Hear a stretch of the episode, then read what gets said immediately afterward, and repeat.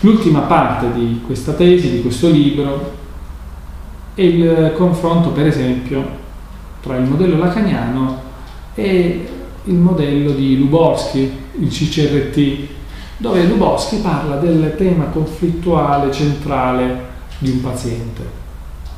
Vado subito al dunque e um, metto in luce un aspetto che anche nel testo di Luborsky ci fa capire perché noi non possiamo utilizzare facilmente delle schede di lettura, delle schede di misurazione a priori per capire cos'è il desiderio del soggetto. Luborsky, quando deve comprendere che cos'è il desiderio del soggetto, dice che lì c'è un punto di indeterminatezza. Non c'è la possibilità di stabilirlo a priori.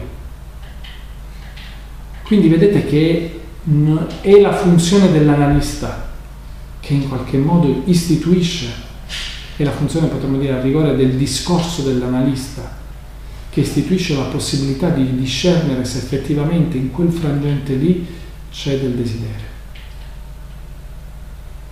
Un altro confronto è quello con il paradigma simbolico relazionale della scuola di Scabini e Cigoli.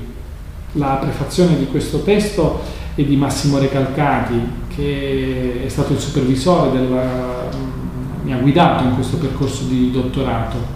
E poi la postfazione di Vittorio Cigoli, ehm, che ho conosciuto attraverso Corrado Pontalti, che era uno dei miei maestri quando ero lì in Cattolica a Roma, in cui mi ha messo in contatto Corrado Pontalti, perché Cigoli si occupava in Cattolica a Milano proprio di ricerca in psicoterapia.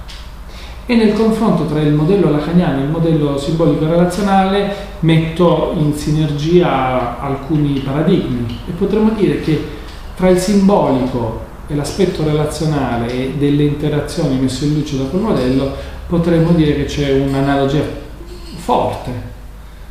L'immaginario sono le interazioni di cui parla Cigoli e Scabini, il simbolico è tutto l'assetto che viene tramandato di generazione in generazione.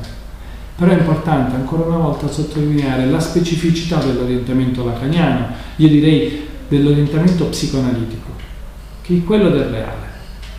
Ecco, eh, senza la dimensione del reale, eh, la psicanalisi potrebbe essere ricondotta a tante altre forme di psicoterapia, potrebbe essere ricondotta a tante altre forme di psicoterapia che sono empiricamente verificabili con la misura. È l'aspetto del reale che non permette di misurare l'inconscio e di trattarlo come qualcosa che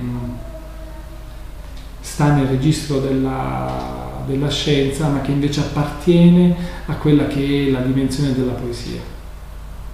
Quella possibilità della parola di cogliere la piega di un'esistenza, eh, una piega irripetibile, ma che lascia una traccia duratura nel, nel tempo.